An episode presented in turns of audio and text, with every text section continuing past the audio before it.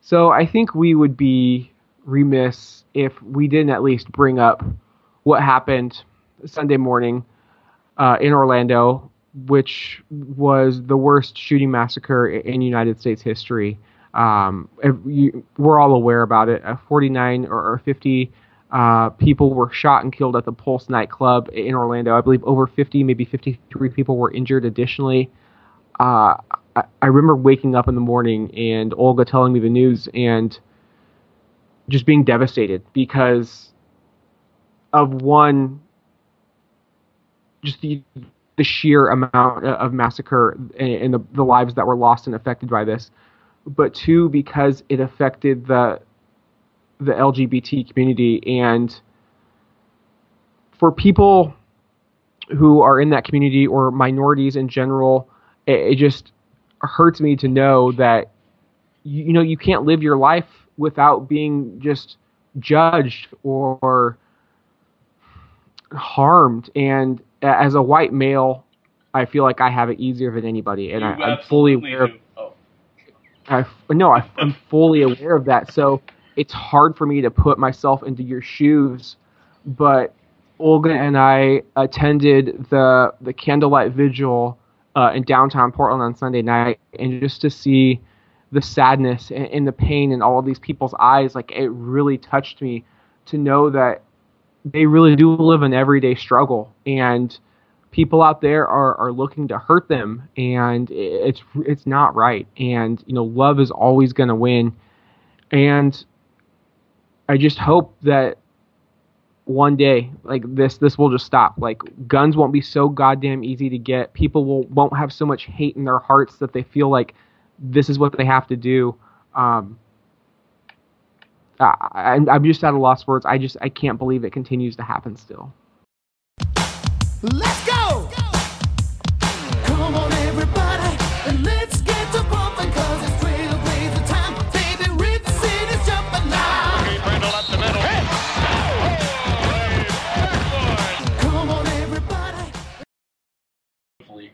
Podcast is sponsored by Steiner Sports. Steiner Sports is a leading producer of authentic hand-side collectibles and the best source for all your sporting gift needs. Uh, if you use the code BACKBOARD at checkout, you get 20% off of your order. That's 20% off. I actually use this to buy an Archie Manning autographed football. So it works. They are really helpful at checkout. It's a fantastic company. I can't wait to buy more products from them. So use the code backboard at checkout and get 20% off at checkout. Not only are you saving, but you're contributing a little bit to your favorite podcast out there. You know you want that Damian Lillard signed basketball. Maybe it's that Rasheed Wallace piece of memorabilia that to go into your man cave. Whatever it is, uh, now's the time to get it. Gear up for the season. I know we just finished, you know, the the 2016 campaign, but fall's right around the corner, and if you're anything like me, you always got to get something new for the season or something new uh, every month because uh, Blazer Maniacs, we love to buy gear, and it's I, I my my apartment is just decorated with, with Blazer stuff, and if you have the chance to pick up something that nobody else has, go ahead, go to steinersports.com at checkout, type in backboard, 20% off your order. Sage, it doesn't get be- any better than that. Absolutely not. And they got a lot of really cool stuff. I saw some Damian Lillard, some Rasheed, Bill Walton. They got a lot of cool stuff. And if I was more into baseball, I'd definitely get some old school Sox stuff. But I'm not. All right, everybody, welcome to the 42nd edition of the Holy Backboard Podcast. I am Dustin from Rip City, and I got my man Sage chilling in Southern Oregon pretty excited to be back doing our thing. It's been like a two or three week break, and I haven't I haven't seen you. You've developed one hell of a beard, my friend. Thank you. It's uh, quite a quite a compliment, and I appreciate that. Thank thank you, friend. Uh, you look like you look like you're ready for that playoff surge in baseball, man. You're like the you're like the cleanup hitter on a random baseball team. So you're looking good. Yeah. You got you got that Charlie Blackmon swag. This beard is not coming off until free agency is over. It is my rally free agency beard. We Durant, Horford, Whiteside, I mean LeBron. I don't care. Any big name free agent, come on down to Portland. Ryan Anderson. Hell, I'll take Rhino too. But this beard is. I'm doing what I can to get these free agents to Portland. What are you doing, Rip City? Fighting over Dwight or Al Horford or Hassan Whiteside. That's what we're doing.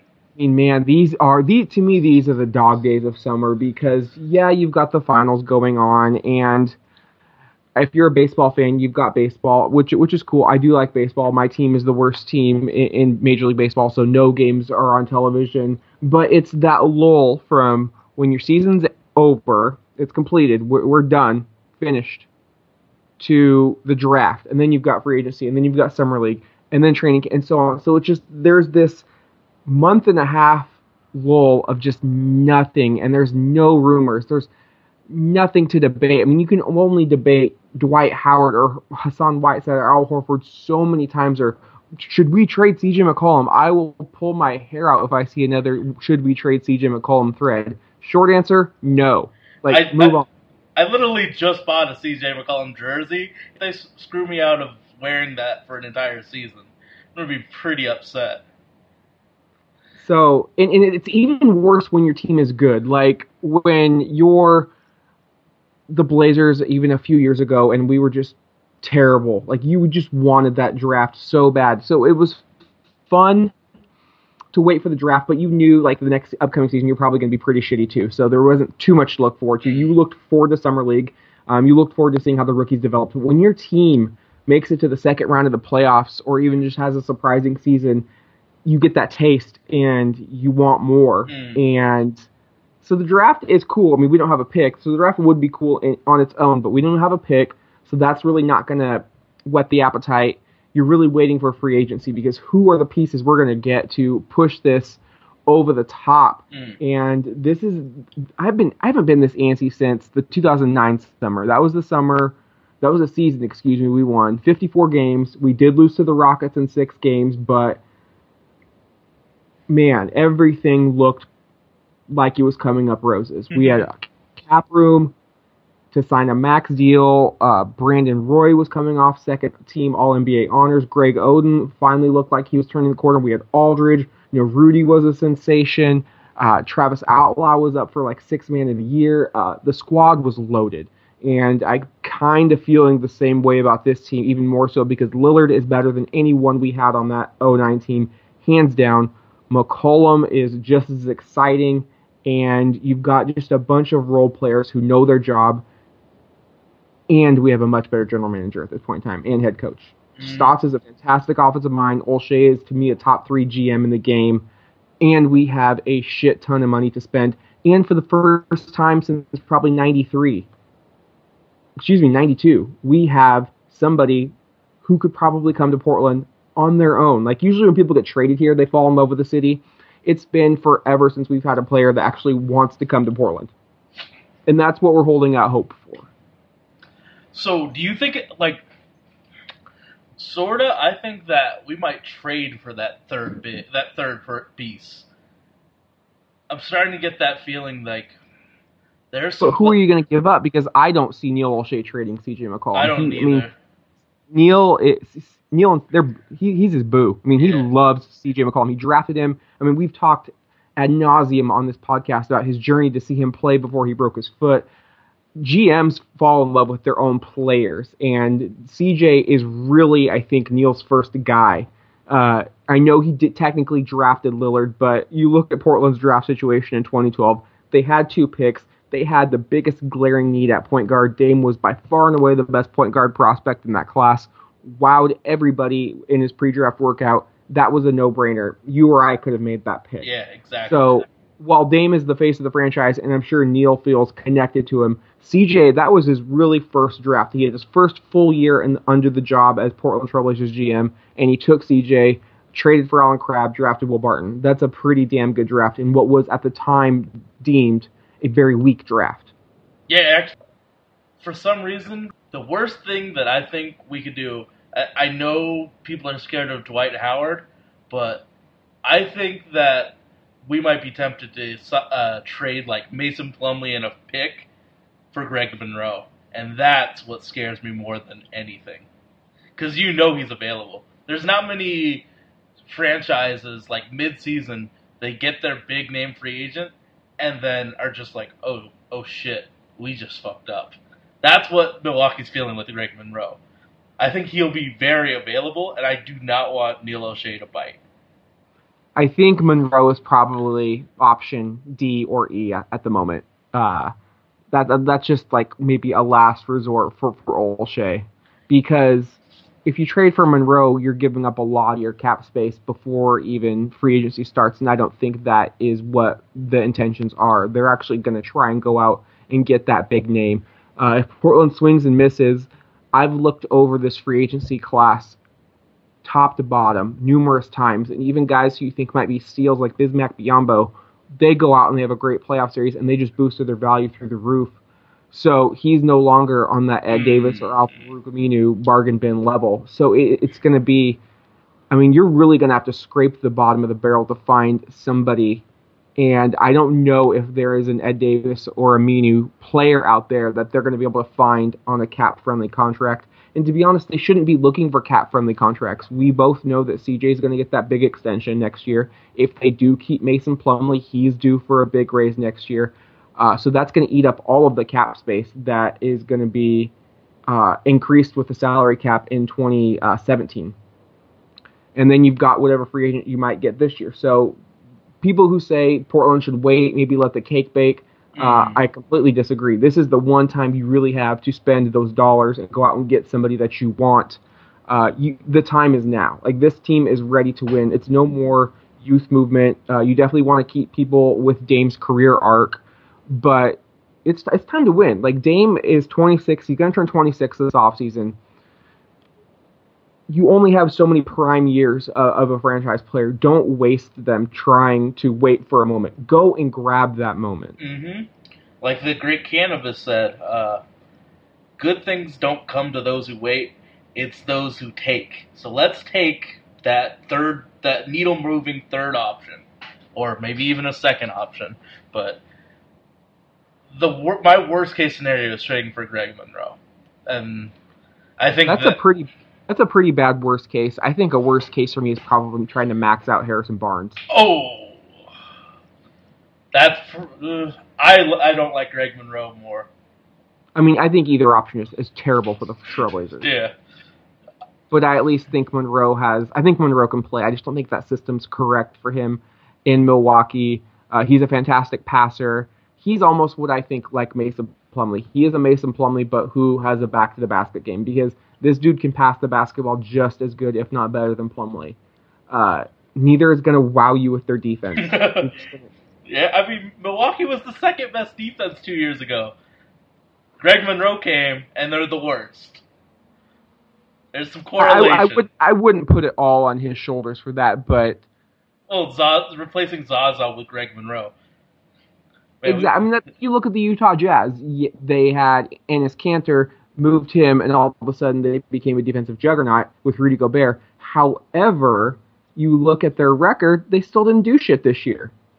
So yeah, the numbers say defensively they were much better, but they are a terrible, a god awful offensive team. If Gordon Hayward doesn't have it going, or Favors doesn't have monster night, they're not getting points from anybody. So when people point out, you know, stats like that, it's kind of just like, you know, you're cherry picking. And I'm not talking about you in general, Sage. I would never accuse you of doing anything like that. Well, my we, hate for Greg Monroe is pretty pretty evident. Because we both know Enes Kanter is not not a good defender, but he's not this worst defender of all time that people are making him out to be. He was very productive for the Thunder this season, super efficient. He would get maybe 18 minutes, and you'd see him like put up like 15 and 12. I mean, the dude's a freaking monster. And you can uh, hide one dude on defense. Of course, especially in today's day, yeah. today's age with zone defenses, you can totally do that. And there's no really great back of the basket players, so um, that's why I would be cautious about saying somebody is that bad of a defender in Kanter's case. Uh, Monroe definitely has concerns as well. Um, my my concerns are that he didn't fit in Detroit, didn't fit in Milwaukee, I mean, is Portland really that much of a better fit? So that's why he would be my my option D or E. Uh, Sage, are there any other free agents that you would, would just like stare c- completely clear of, or is it really just Harrison Barnes of that elite group that people are It- talking about? I mean, everyone has a mole in their game, but I'm really scared of Harrison Barnes and Greg Monroe. Those are the two. Like if, and I could talk myself into both of them. I just don't want to. Yeah, I don't want to be like Harrison Barnes. I'm like, oh, you know, number one high school recruit. Went to Carolina, played pretty good at Carolina. I did want him coming out of the draft when we were picking. I wanted Dame too, but I thought maybe we could get Dame later. Obviously, I knew that wasn't Mhm. going to happen, so I was happy with Dame. But you look at Barnes and he gets so many wide open looks, and he's just not a consistent shooter. He's got good form decent back to the basket game when he gets the ball down low when he has a height advantage, but I don't know what it is. I don't think a player is going to get more easy and open shots than in the Golden State offense Absolutely. featuring Draymond, Steph, and Clay. How is he going to become a more fo- focal point in offense and somehow produce more when there's not the the focus on other players? So now the teams, if he goes, let's say like Sacramento and is their number two option, just throwing throwing shit at the wall. Once teams double boogie, they're going to go after him. Mhm. Like, how are you going to react when the defense is solely focused on you and one other player instead of just being an afterthought? He's an afterthought right now with Golden State. He's got it made in the shade. And if he was smart, he would probably take a little bit less and ride that gravy train uh, because they're looking like they're going to keep going back to the finals, at least for the time being. Um, and there's nothing against Barnes. It's not that I dislike him as a player or a, a person. I just the term max money gets thrown around way too often, and for a player who I don't think will ever sniff an All Star team, ma- max money just seems outrageous. But that's the nature of the beast, especially given his restricted free agency status. Is there anyone in the draft that you just think is going to be a bust? I mean, there's a lot of players who I think could be be bust. I mean, there's a, this draft to me is the most boom or bust draft I can remember. I could see Ben Simmons, Brandon Ingram, uh, Bender, Jaylen Brown, um, Buddy Hield, Marquese Chriss. I mean, you go up and down that entire Jamal Murray, the entire lottery. I could say boom or bust. Like, I don't think there's one surefire prospect in this draft. Um, that's a little scary to me if. I'm picking that high in the draft. So you're looking at teams like Minnesota shopping that five pick reportedly for Jimmy Butler. You look at the Celtics just actively shopping that three pick so they can continue to move up the Eastern Conference ladder. There's a reason why these lottery picks are being shopped. It's because nobody is sold on these prospects. Yep. I, I think that uh, Jaylen Brown, like, if the Pelicans draft Jaylen Brown and don't immediately trade him, my older brother better hope I am not driving on our road trip because I'm going to be pissed off. That is the one person. Like, I could talk myself into Kris Dunn or Buddy Hield. Jaylen Brown, absolutely not. I couldn't do it. He's got Yeah, he's got the athleticism and he's a six seven type of player, but he doesn't he hasn't he doesn't have anything else in his game. He doesn't look like a shooter. Like when I watched him, he didn't look like he knew what he was doing. Like the, the the good things about him is he's athletic, and when I read like his interviews, he seems like a smart guy. But I don't I don't want him on my team. And then Yeah, I think I more that he's really intelligent. Um, but again, I've heard things that the Cal system probably wasn't the best for him to go into, and we've seen that with prospects. Andre Drummond looked like trash at yeah, UConn, I thought he was going to be a bust, honestly. but that's because nobody passed. His guards refused to pass him the basketball, and the only time he scored was off of oops or putbacks.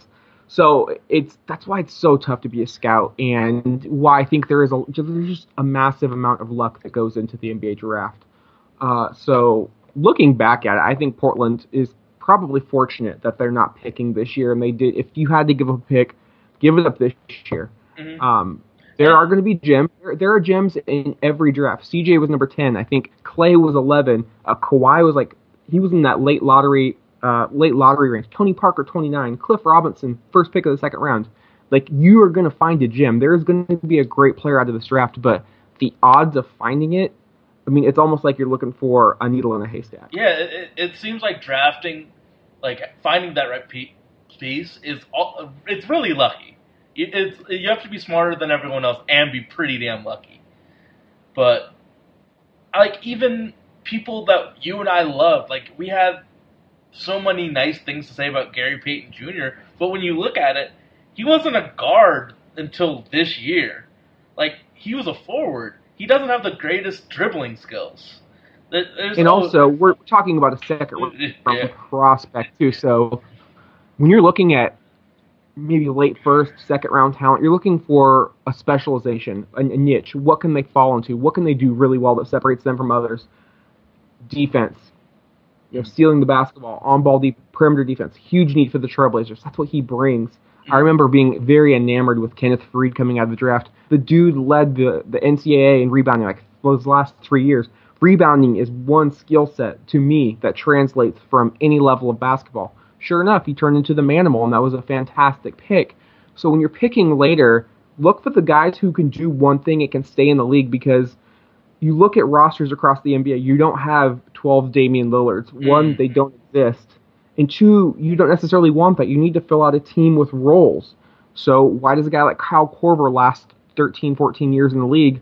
Because he can shoot the lights out of that goddamn basketball. Paul Millsap was the second rounder, and they didn't think he was that good. I mean, like people miss.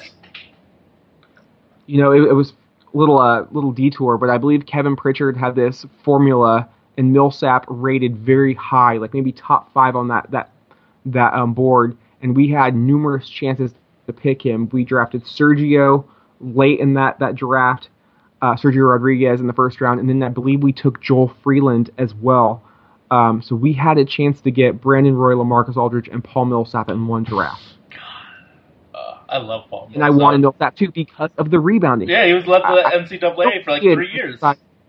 Yeah, I don't see an undersized power forward. I see somebody who gets rebounds, who just goes after and gets the ball, and that's especially when you're picking in the second round. Like, don't worry about their height, their wingspan, their weight. What can they do? What did they produce? Because that's what's going to separate a second round guy from being cut to making your roster. hmm Dude's motor is, un- is unbelievable. That like that helped him stay in the league. Motor is definitely a skill that people don't talk about. Not at all. Yeah. Do you? So come draft day. Draft day. We're we're recording this episode Tuesday night, the 14th, at just a little before 10:30 p.m. on the Pacific Coast. Sage, I know the draft is a while away, and the, really the rumors are we're just hitting the tip of the iceberg, and I expect them to start heating up um, as we get closer to uh, next Thursday's NBA draft. But do you see the Trailblazers? We we both agree they're going to find a way to get at least into the second round. But in terms of a big trade, trading a core piece to get a, a pick or maybe acquire another first round pick, do you see that happening? I'd give it thirty percent that it happens, but seventy it doesn't. I don't think like. Of course, we would love to have the Derrick Favors trade or something like that, but I think we're gonna keep it as is unless someone knocks our stop, socks off, and then try and get someone in free agency. Yeah, I think this is the. Um, I've heard arguments for and against the draft and free agency and what order they should go into. This almost hurts Portland a little bit because had free agency been earlier, Portland's likely going to target big men and go after them hard.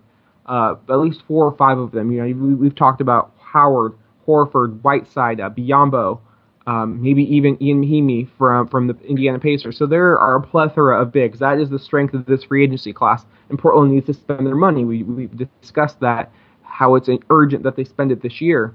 Had the free agency period been before the draft, we would know if Portland had landed one of those big fish. If they did, then Mason Plumlee becomes very available Yeah, very to move, to move in the draft.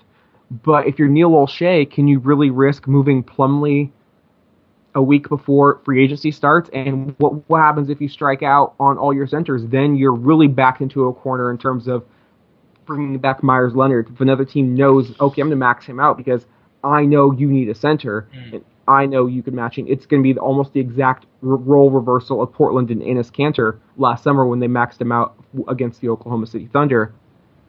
So I definitely don't envy Neil Olshey's position. It's definitely a game of chess.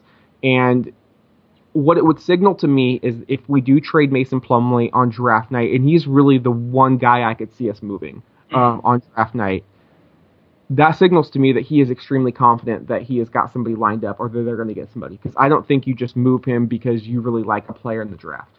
I'm not going to buy that for one minute. Not with the way the team performed last year and with the expectations going into 2017 because this team's a playoff team. They are looking to make noise. You don't just move your starting center for a draft pick because you like the guy. I don't think that's the I don't think that's the position of this franchise right now. Yeah. Maybe last year you're trying to go youth movement. This year you're really trying to improve this team around Dame and CJ and, and really make a push. They scared the Warriors uh, last playoffs. They know they can compete with the best. Mhm. So why take a step back? So that to me it would signal that they have got somebody lined up uh, that they feel really confident in, in signing. I, I, I agree with you. I would give it about 30% chance of us making a move outside of a second round pick or purchasing a pick. hmm And if, if Mason does get traded, that's that, that's definitely a signal that other pieces are gonna happen. How do you want to intro Throwback Thursday? So moving away from the draft, the real point of this episode was to do, and I give all the credit to my man Sage, who came up with this idea for a Throwback Thursday podcast during the summer. Uh, we talked about this being kind of the dog days of our summer right now, even though summer probably technically hasn't even begun. But for us, it- it's been just brutal getting through these days, so we can talk about you know new Blazers, Mm. uh, free agency, summer camp, summer league, uh, training, etc., etc. But to pass the time, I mean, what better way that's going off like a madman, Sage? I know. Sorry, I'm popular. So, what better way than to go back and rewatch a a former game and kind of take ourselves back into what it was like during that time period and just discuss maybe the events leading up to that game, the game itself, and where the Trailblazers went from there. Uh, so, we will be doing these periodically throughout the summer. We would love to get your input on maybe what games you'd love to, you know, hear us, you know, relive and, and reminisce about. But the first one is from the 1992 Western Conference Finals against the Utah Jazz. It was Game Five, uh, May 26th, 1992, and the series is tied up at two. Uh, really, this has been a series dictated by the home team. If you remember, the Memorial Coliseum was damn near impossible for Western Conference teams to win uh, during the Blazers' three year run from 90 through 92. I believe their overall record was something like, I believe they went something like 25 and 1. That one loss to a Western Conference foe coming in game one of that 1991 Western Conference final against the Lakers. So they were utterly dominant at home. The Utah Jazz had the NBA's best home record for what seemed like every year in the 90s at the Delta Center with, you know, Stockton and Malone. Those fans were just as rowdy as the Blazer fans. So many believe that this series was just going to be, you know, if somebody could win a game on the other team's home court, they were going to win the series. That's just how it was going to be. So really, the Blazers looked at the game five as almost an elimination game. You have to win this. You do not want to go back down to Utah, down three-two, and have to win, you know, two straight games because be, winning in Utah is almost like winning two games. It just didn't happen. Uh, every team struggled against them. Maybe you were lucky to beat them one time over the course of the year, but this is a team that routinely won 35, 37 plus home games each and every year. And it was a difficult challenge. I mean, the Jazz were absolutely loaded this year in the Western Conference. They had Karl Malone, who finished third in the MVP vote. Uh, Drexler was second. Jordan was obviously first, who won it again. Uh, the Malone, they called them the Malone brothers. They weren't really related, but Jeff Malone was a sweet shooting uh, small forward. You had the big, tall timber, uh, Mark Eaton uh, manning the middle. And then you had Blue Edwards uh, and John Stockton. You know, you had two of really the top 25 NBA players of all time. And the Blazers really had their way with this Jazz team, whether it was Drexler era or the um, the late '90s, just 12 deep roster. We played the Jazz five times in the playoffs. They only beat us one year. They never beat us at home. The year they beat us was 95-96, and even that year we forced it to five games in the first round. Um, and that was that was the year before the Jazz broke through and finally made it to the finals. So for whatever reason, the Blazers just had Utah's number. And on this night, it was really more of the same. Portland just jumped out all over the Jazz to you know a huge lead. Um, they led by eight points in at halftime. They pushed the lead to, to 14 in the third quarter. But what really I think flipped the script in this game was right near halftime. Drexler, there's like three seconds left, and they inbound him. He's going full length of the court, and he's trying to make something happen. And this dude could glide, uh, hence the nickname. And he goes up, and Stockton, who was the NBA all-time steals leader, gets one of those paws in there, knocks it free, and you know Drexler loses the the, the ball. And his hands go his, spreads his the hands. jazz hands, and no pun intended. Actually, pun intended. Jazz hands, and it, it scratches Stockton's Stockton's eye, and he, he suffers from double vision and has to, you know, exit the game. He cannot come back. And while you're watching the broadcast, it's funny because like they would go into like there's like four minutes left in the fourth quarter. Oh, we're still not sure if John Stockton's going to return to the game. Guys, I, I think it's pretty clear he's he's not coming back. But I don't know whether that was Portland letting their guard down or Utah just elevating their game in the absence of, their, their leader. But they made it a game, that and third uh, quarter messed with my emotions. it And- did. Like I, while you're watching the game, like you know the outcome of of, of the final score. The I, Portland I, had, I actually had no idea. Like, so I did, but but well, they I, didn't. I was one years old when this game happened. I had no idea what was happening, and I was texting you throughout the game, like, "Are you sure this game is gonna get good? We're dominating in every single aspect of this game. Yet Stockton's looking good and getting assists, but like they're not playing well. The Blazers were hedging so well on pick and roll, clogging up that middle, making it impossible to like start their offense. So and this was before zone defense. So if you doubled the pick and roll, you had to bust your ass back to the next available player. Otherwise, they would call you for illegal defense. And once you got your second one, that's a technical. So Portland, I mean, it was it's it's all it's crazy to watch because it was so anti Stotts defense. They Mhm. would double the shit out of John Stockton, almost similar to what teams would do to Lillard now. Oh yeah, it was take- eerily similar. Like with Buck doubling, like you know he had the speed to get back to the open man. It just shows the positives of being a little bit risky on defense. I mean, outside of- outside of Dennis Rodman, I don't think there was a better interior power forward defender over that three year span. Yeah. Uh, he made first team all defense one one of the two years. I think he was at least second team all across, but he made Karl Malone fight for every single point he got. Like the dude, I mean, you want to talk about just two Mack trucks just going at each other full force. That's what happened like every possession. They were banging down low.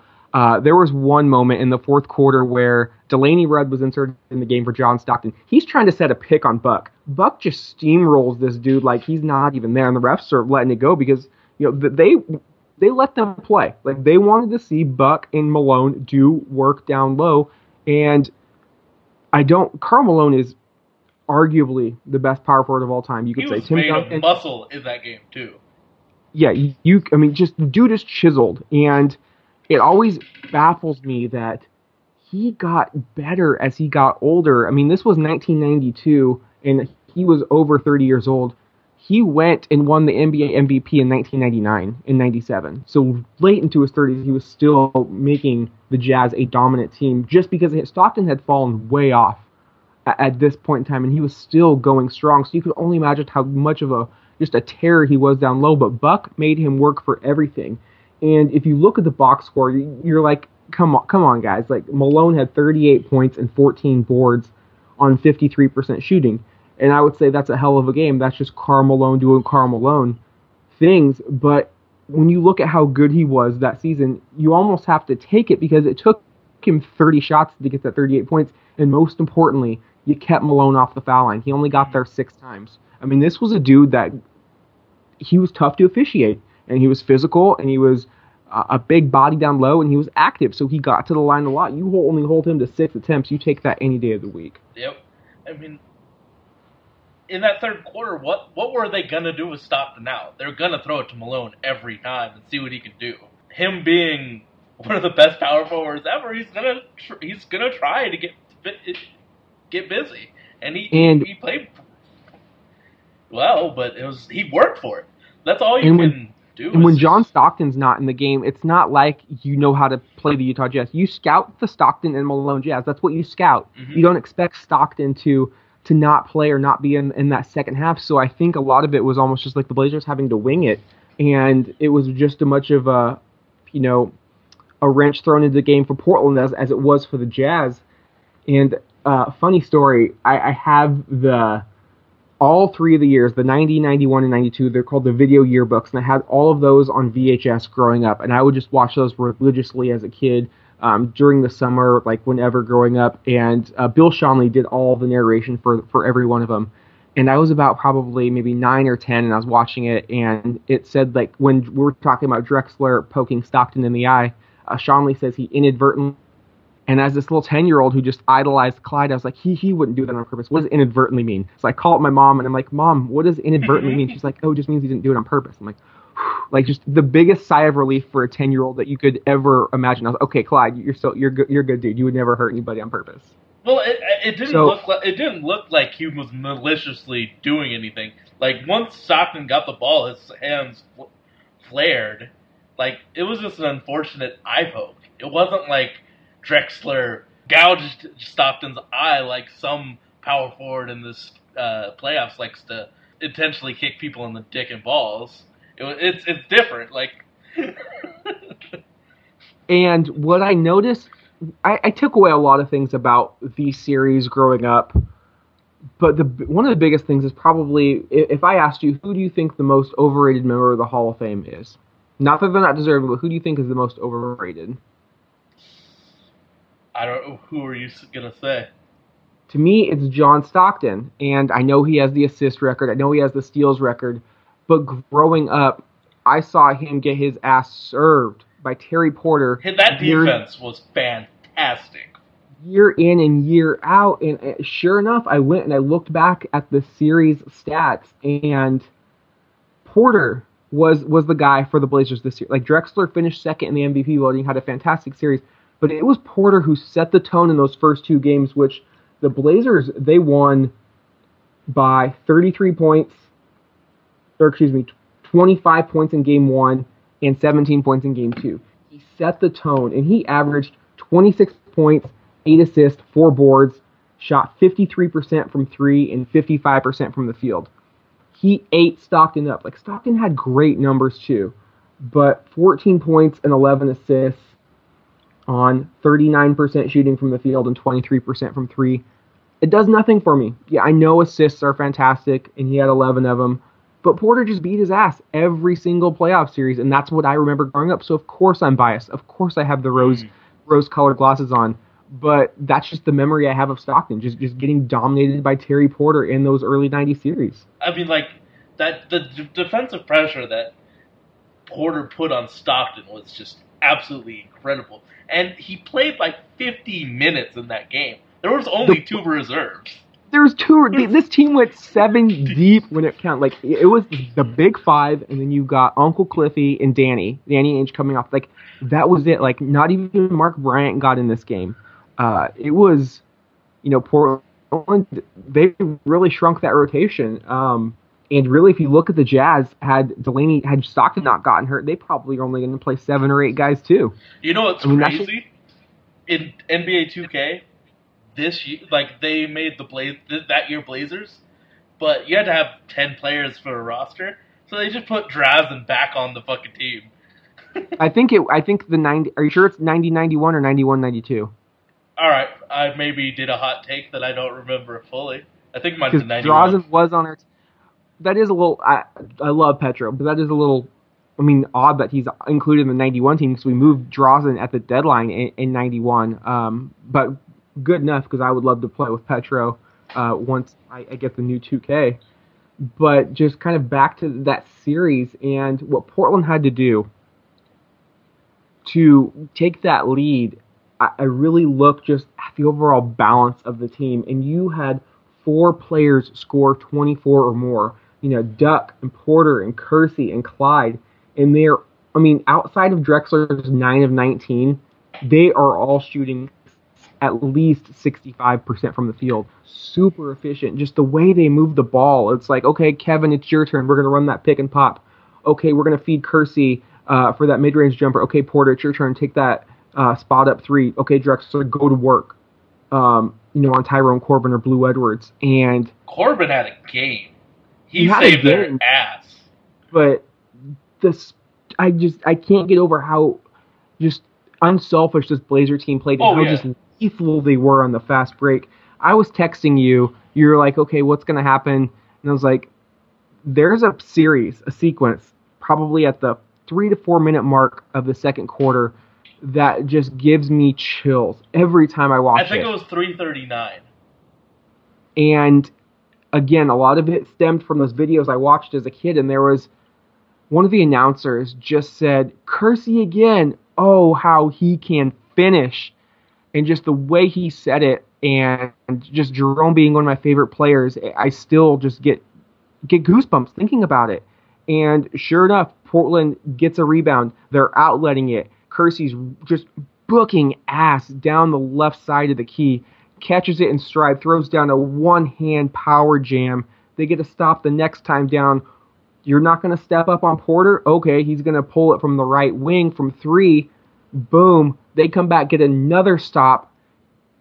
You watch Kersey. He makes the defensive play. He puts his head down, and he is just going full speed ahead. Clyde finds him again, and he just just emphatically throws it down. Like just one of my favorite sequences of all, of all time, and just really what embodies Jerome Kersey and why he was one of the all-time great Trailblazers and maybe the, the most beloved Blazer of all time because he just hustled his ass. There were Oh, so times in, in that game where he would do chase down blocks, grab rebounds. I mean, remember seeing like a Amazing. I saw like a a fast break for the Utah Jazz that like in this day and age of the NBA it's a layup. But I saw Jerome just book it, block the shot. Unfortunately, there was no one to get the rebound, so Malone got the fuck rebound and put it back up. But it's like that type of hustle isn't in the NBA like that. Like Jerome Kersey was a special athlete. He's the And exception. willing- not the rule. Yeah, like his willingness to do the dirty things is pretty amazing. And I gotta say, Kevin Duckworth abused Mark Eaton in that Oh first. man, It was like five. Big Duck was just eating him. I mean, he was just eating him. Mark Eaton is a very large man, and Duck is never going to be, you know, con, um, mistaken for somebody who's really, you know, quick on his feet. He's quick for a big man, but he's still, you know, a little, you know, takes a couple steps. He's a little to go.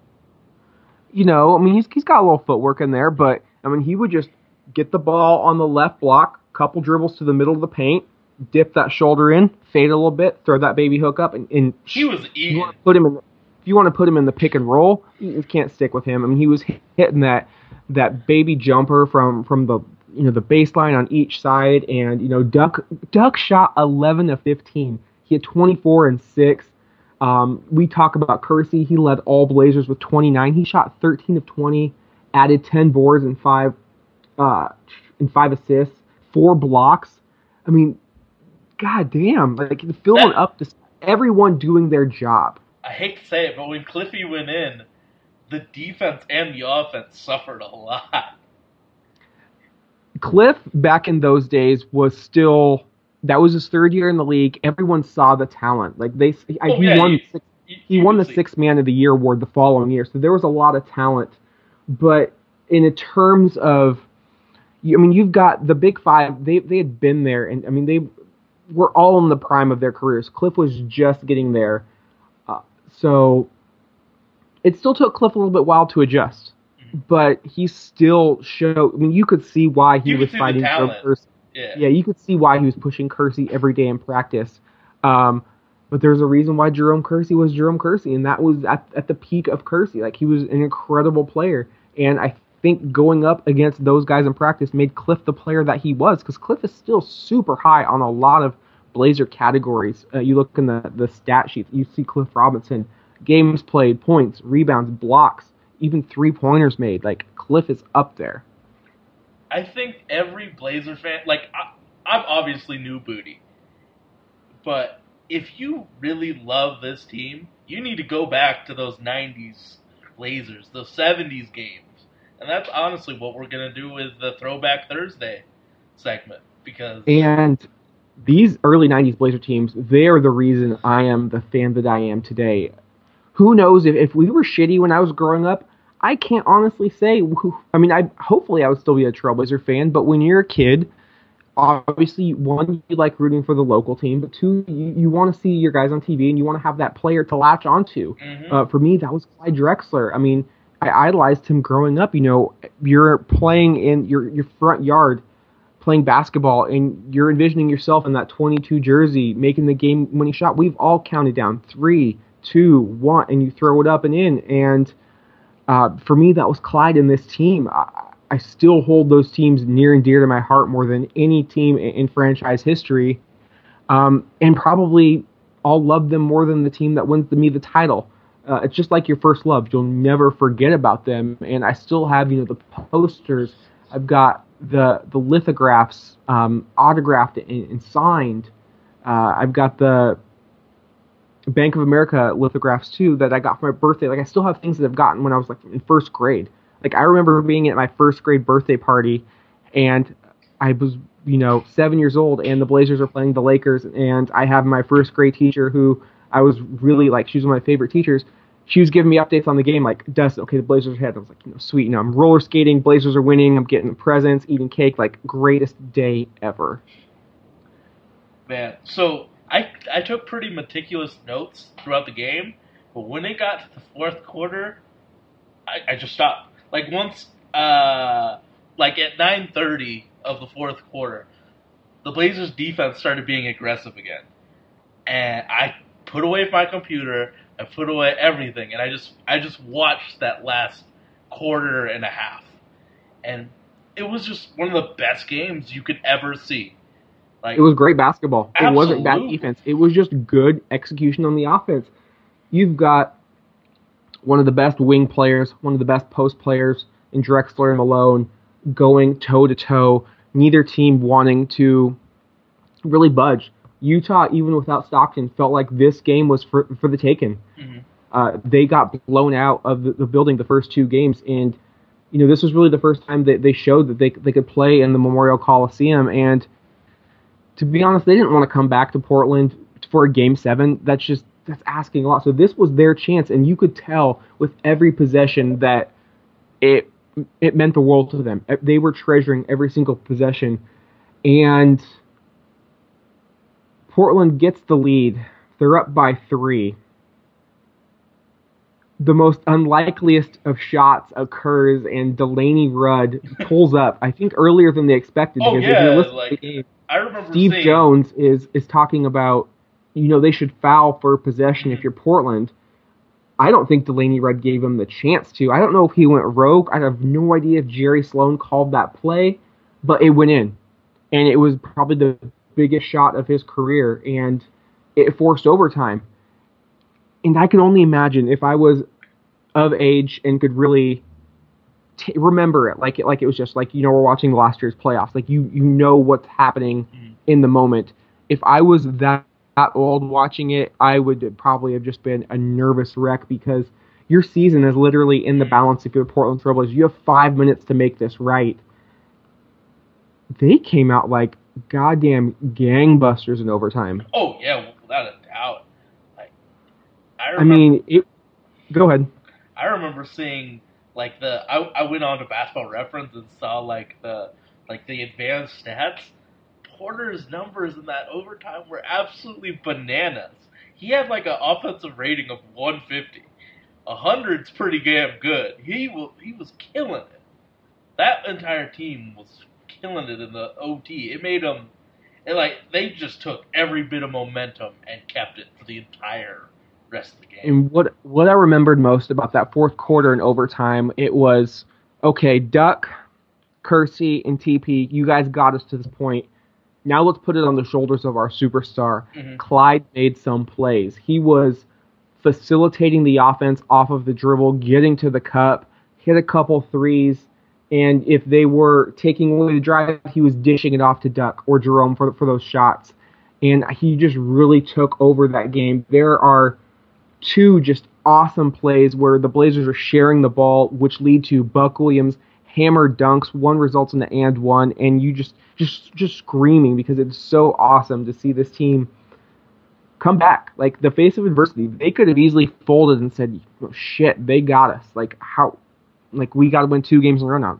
No, they responded like you know the Western Conference champions that they that they are, and they got it done. They eventually won 127 to to 121 in probably the best, easily the best game of the series. Um, for those who were living under a, a rock and, and, don't know who, who won the series, uh, Portland finished them off two days later in Utah, 105-97. Um, I think they really rode the victory. That that overtime, I think, made them a stronger team and pushed them to the point of getting that game six win in Utah because game four, it was for the taking. And if you go back, that Portland, I believe, was issued with like six technicals in that game. They let the referees kind of get in their heads, and they were playing the refs instead of the Jazz. And Utah took game four, uh, 121 112. But Portland played a smarter game. They came back from an initial onslaught by the Jazz in game six. I believe the Jazz were up by 13 in that first period, and they slowly whittled it away. They made those championship plays that you, you have to win road games in the postseason you're going to be a champion, and they they did that, and it set up the finals that everybody wanted to see. Uh, Drexler versus Jordan. I remember having that Sports Illustrated cover. Drexler and Jordan on a collision course. I believe I got a couple of copies. Um, my dad used to work at the Albertsons, and I would be like, "Hey, Dad, just you know, first thing in the morning, can you scoop me up some copies to save them and bring them home?" And sure enough, he, he you know he came through in the clutch like he always did. So uh, the 92 season and the 91 like those were the years that i i really first fell in love with this team and my earliest memories of it um, so anytime we get the chance to to go back and forth and, and talk about it uh, it really brings as you can tell my voice yeah we, we, we've been excited today tonight super excited um, outside of that sequence that I talked about earlier with the Kersey dunks and the Porter three, did you have a favorite moment in that game, Sage? Drexler's baseline duck in the. Oh. Uh, I wrote it first. down. Yeah, in the first, he had a really quick first step, and Mark Eaton's slow ass did not rotate in time, and he uh, did a really beautiful baseline dunk. I mean, we're looking at Drexler, so I'm looking at him through kid eyes back in the day. I'm like, oh god, I got to get me a pair of those Avias. Um, you know, this guy is the best thing in the world, and to me, he still is. Like, I love Clyde, but looking back, like he had the most busted ass kicks. He was balding and he didn't shave it off, and he was still dunking on fools like it was nothing. Like you got this dude who looked like an old man out there, but he was just had so much game. The play you're talking about, he had it on on the left hand side of the court, just a simple, quick jab to the the baseline, and he was by his defender. And like you said, Eaton was too slow, and he just packed that in with one hand, and you know that was Clyde he He's could glide, he could also, but he could dunk on some people with some force. Like, so don't get it twisted just because his nickname was the Glide that he was, you know, silky smooth all the time. He had a lot of force in his game, and you know, I don't know if we'll ever really see another Clyde. Like people talk about another MJ, but you know, guys like Clyde and Dominique, those guys, I don't know if they're around anymore. Just like six seven, six nine, just powerful wings who just can just float through the air, but also just just bang it in on you. Like those guys, like who's out there like that anymore? Like it's just a different type of, of NBA. And we're gonna be doing these throwback Thursday episodes throughout the season. So if you have a game you want us to to talk about, send us that YouTube link. Like for one, it's got to be available for us to watch. And two, my other rule: we are not losing a game we're going to talk about. Sorry, that's just that's too much heartbreak. I've already I've already experienced as a Trailblazer fan. Uh, I'm not going to relive it. I'm only going to relive the, the, good times. So, honestly, there's any games you, out there. If you guys want to talk about losing games, just give it to me and I'll blog about it or something. I don't know, but I'm not going to put Dustin through the the L again for hundred percent of the games that you guys are going to show us in the past. I did not watch these games. Like with the '92 game, I was one years old you know I didn't know, watch it. I, then I didn't go back to the archives and watch it.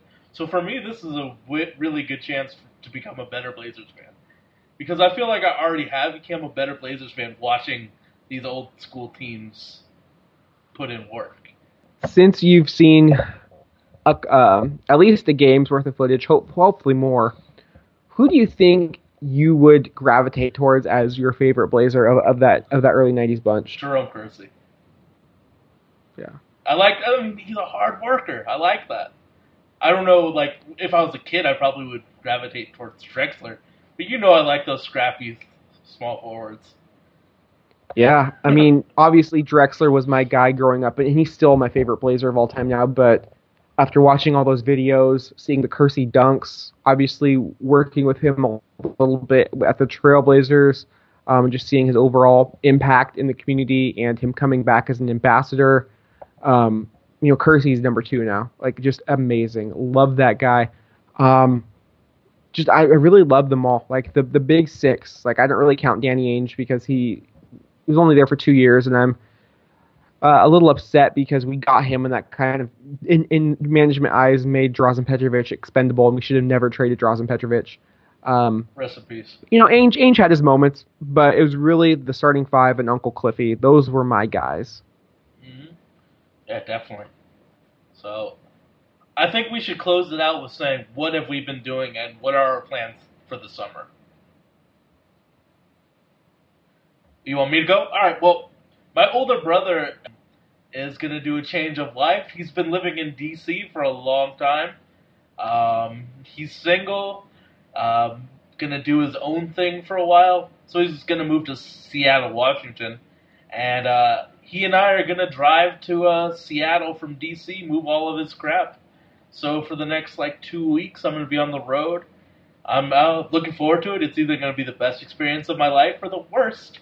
So I, I, I'm ready, you know. So, but I'll, I'll, I mean, I'll still be available, like if we make a trade in the draft or something. But yeah, that that's my plans for the next two weeks. He's not going to become a Seahawks fan, is he? No, I don't think so. I mean, I don't want to talk shit on my brother's fandom for football, but he's been a little bit uh, unfaithful for a while. Hmm. I think he's going to be a Niners fan because of Chip Kelly. Okay, I, I, I'm- I, I approve of that. Yeah, I mean, Uh, so if the Blazers do make a significant move, we will be podcasting that. Yep. Otherwise, you can expect our next episode uh, to be about free agency. Like once the first day of free agency, we will be recording uh, what's happening, who are we meeting with, possibly. So we will be at we, we will be with you guys throughout the summer in terms of free agency. Uh, we'll do you know some summer league. Uh, and just anything that, that happens along the way, uh, hopefully we can maybe do a Olympics podcast because a lot of players are pulling out, and hmm, look who's available. None other than one of the best point guards in the NBA, Damian Lillard. Sage, he's got to be a lock to make absolutely. Because CP's out, James Harden, Russell. That's three ball handling guards. Steph Curry. Oh, Steph's out as well. That's four. They, the the United States needs Damian Lillard, so let's put him on. And hey, I, I saw that CJ McCollum's been working out with the Team USA, and I approve of that as well. I mean, I think you could you could put Dame and CJ and, and just starting one and twos and just destroy the rest of the world.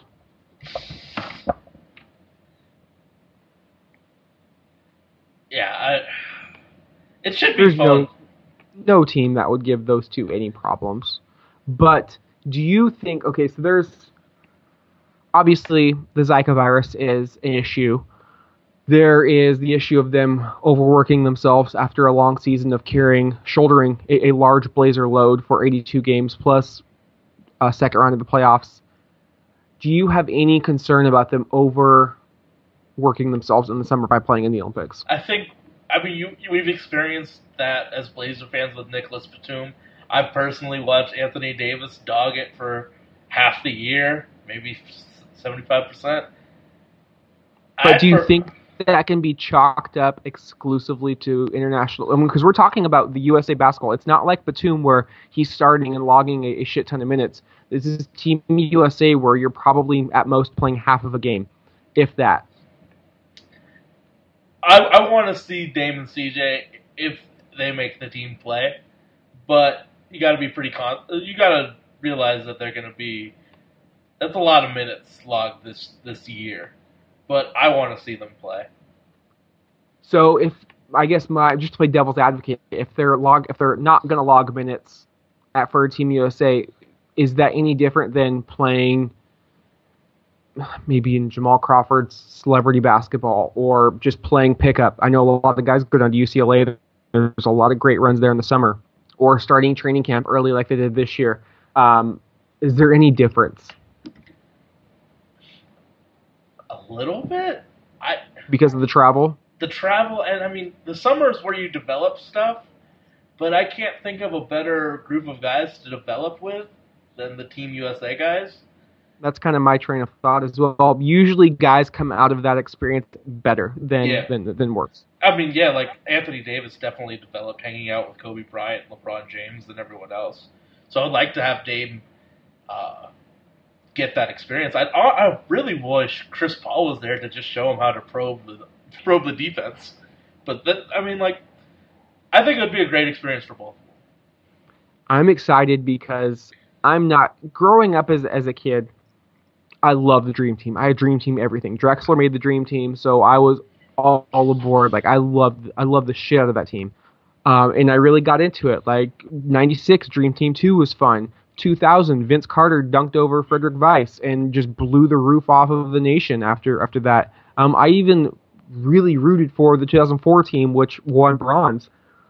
I really started to sour on Olympic basketball when that that redeem team bullshit came on. It's like, oh my god, we're the United States. We have to be the best. Um, and I think also as growing up, it's easier to dislike competitive play or competitor players.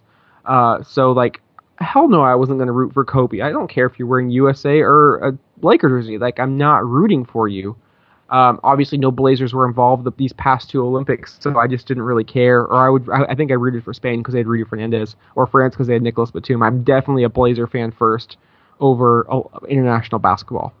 But if Dame's going to be involved, like I will watch every single game like religiously, um, especially if he's starting because he has a great chance of starting.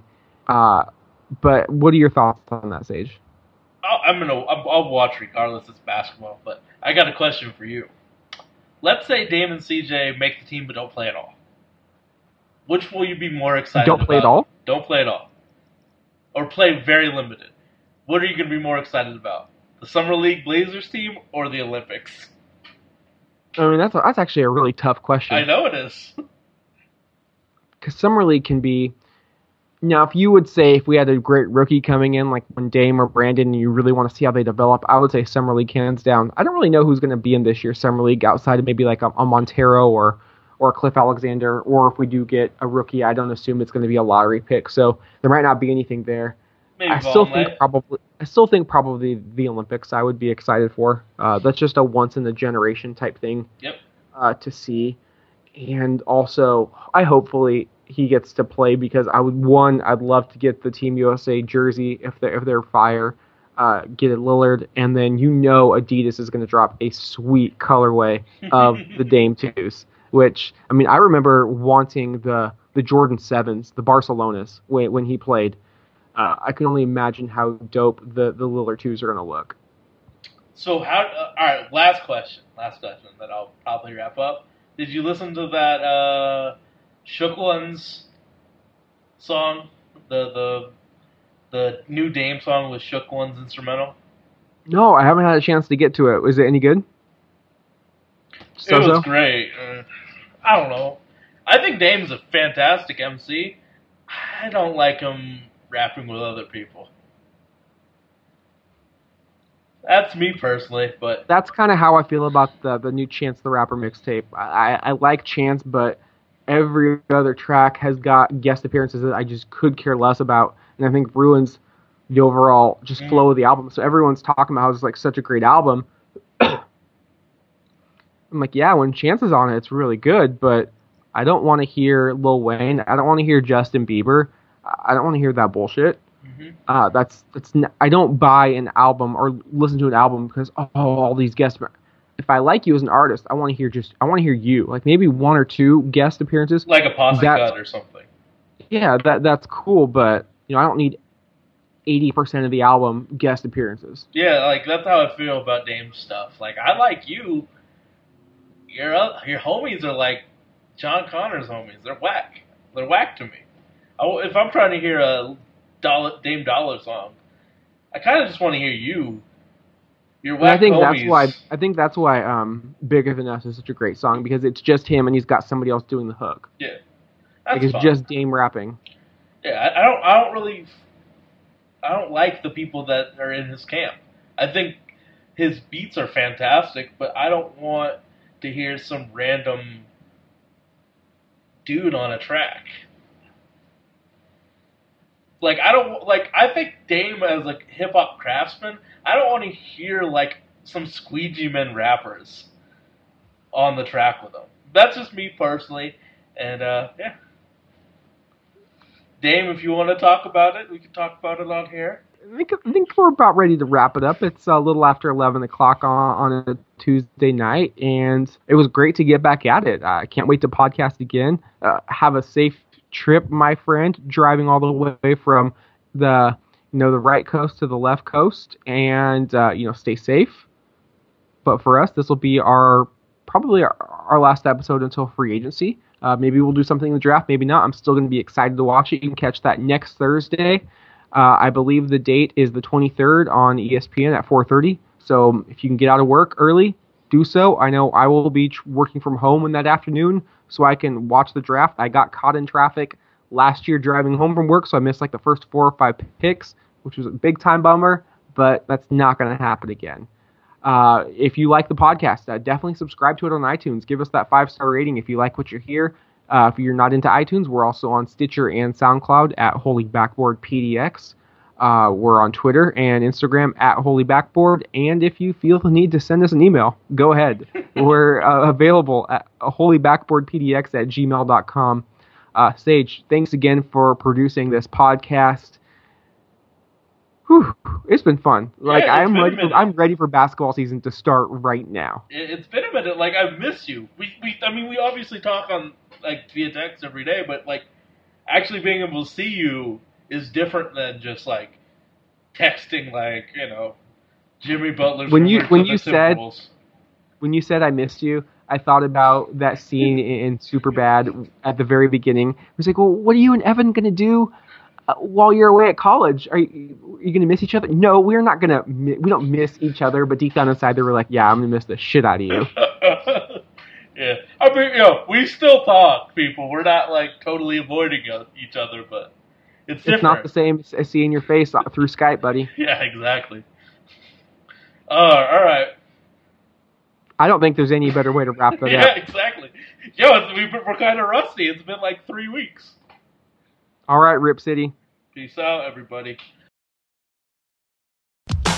Let's go! Come on, everybody,